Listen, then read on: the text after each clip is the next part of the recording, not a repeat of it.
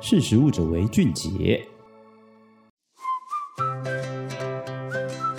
听众朋友，大家好，我是实力媒体的采访编辑张雨萍。立法院在二零二三年五月二号三读通过了《植物品种及种苗法》的条文修正草案，增订中央主管机关得以公告禁止输出以及输入种苗、种苗的收获物以及加工物的情形，并且会列入刑事责任的法律规范，可判三年以下有期徒刑。并且会提高违法的罚金，最高可达三百万元。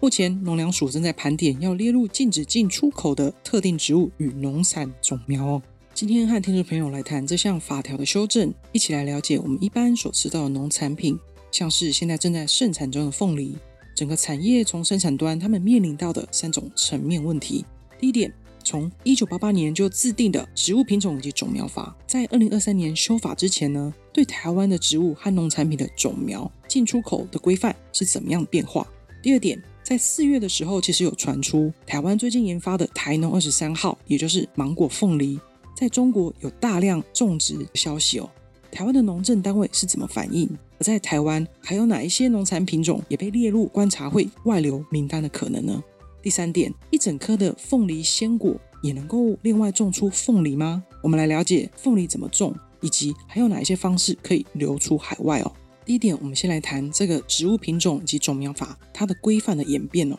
台湾在一九八八年所制定的这个种苗法呢，最近所修订的记录是在二零一八年，当时是为了因应加入跨太平洋伙伴全面进步协定，也就是 CP。TPP 的筹备工作修法的目的是为了顾及产业的发展以及国际品种权的一个保护合作，因此在二零一八年以总统命令来发布公告声明，来增订第四个条文哦。而在二零一八年以前的这个第四条文呢，它本来是适用本法的植物种类为经中央主管机关公告的种子植物、蕨类以及其他特定植物。而在二零一八年修订之后，则是拿掉了经中央主管机关公告才能出口的品种，改为适用本法的植物种类，只为生产农产品而栽培的种子植物、蕨类、苔藓类以及多细胞藻类等其他栽培植物。也就是说，为了加入 CPTPP 而开放了这些限制，变得相对自由的进出口。听众朋友可以查一下 CPTPP 协定跟国家成员等等哦。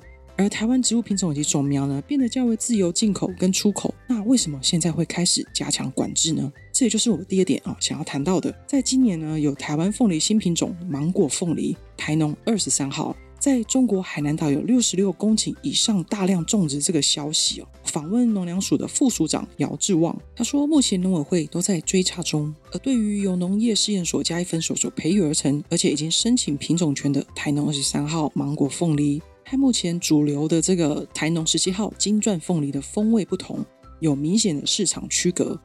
姚志旺表示，这样优良的品种外流，其实对于用心的研发者相当的不公平哦。大家都应该还记得，二零二一年中国第一个禁止台湾农产品的就是凤梨哦。过去我也曾报道整理啊，有关中国在过去两年来禁止了哪些台湾出口到中国的水产品的影响。但是台湾在二零二一年以前外销的农产品也非常侧重中国，除了凤梨，还有莲雾释迦、凤梨释迦等等哦。而在今年五月二号立法院三读修订通过的这个植物品种以及种苗法的第五十一条条文哦，在原本还未修订之前的条文指出。除有国际条约、贸易协定等保护品种与生态的政策需求，否则呢，种苗以及其收获物、加工物都应该准许自由输出以及输入哦。不过，因为中国在二零二一年就开始禁止台湾的进口农产品哦，台湾的农政单位其实在二零二一年三月就有积极留意，将中国所禁止的这些农产品呢列入出口核查的项目，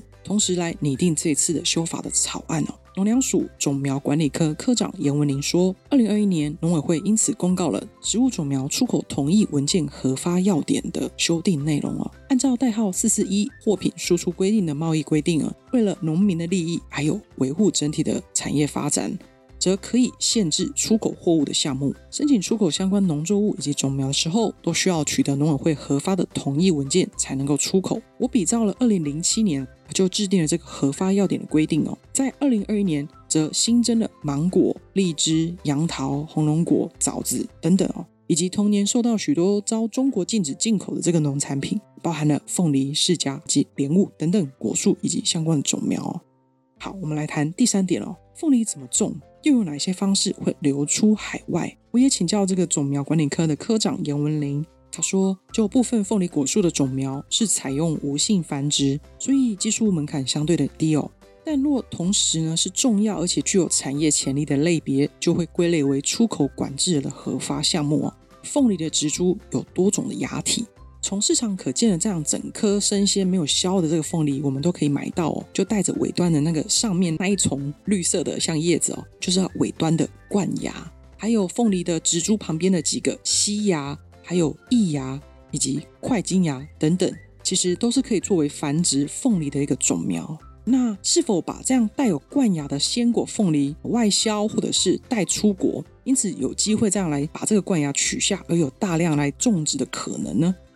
严文林表示：“哦，农民大多是用西芽来繁殖耕种凤梨的哦，主要是因为西芽的这个繁殖的效率比较高，冠芽的繁殖效率比较低。西芽呢，是它附着在凤梨的顶端，哦，吸附力很强，并不容易取得。而因为一颗凤梨则只有一个冠芽，农民呢在收成的时候会裁下这个凤梨的时候，很容易产生这个伤口哦。严文林说呢，伤口没有愈合就会造成腐烂。”加上储运的管理不容易哦，因此呢，台湾大多数农民不会用冠芽来种植哦。不过，不管什么样的种芽的类型，其实都还是可以繁殖出来哦。因此呢，在繁殖的技术门槛相对低，也有比较高的风险哦。而因为台农二十三号芒果凤梨外流中国的消息传出以后，也引起立法委员对这个修法的关注，因此在今年正式通过。农粮署副署长姚志旺说：“其实这几年台湾有许多培育的一个新品种的农作物，除了凤梨，还有枣子、茶叶等智慧结晶都被带走。希望借由这次修法来通过，来禁止，才能够保障台湾的农产品品种能够留在台湾。”以上，谢谢你的收听，我是张语屏，我们下次空中见喽，拜拜。识时务者为俊杰。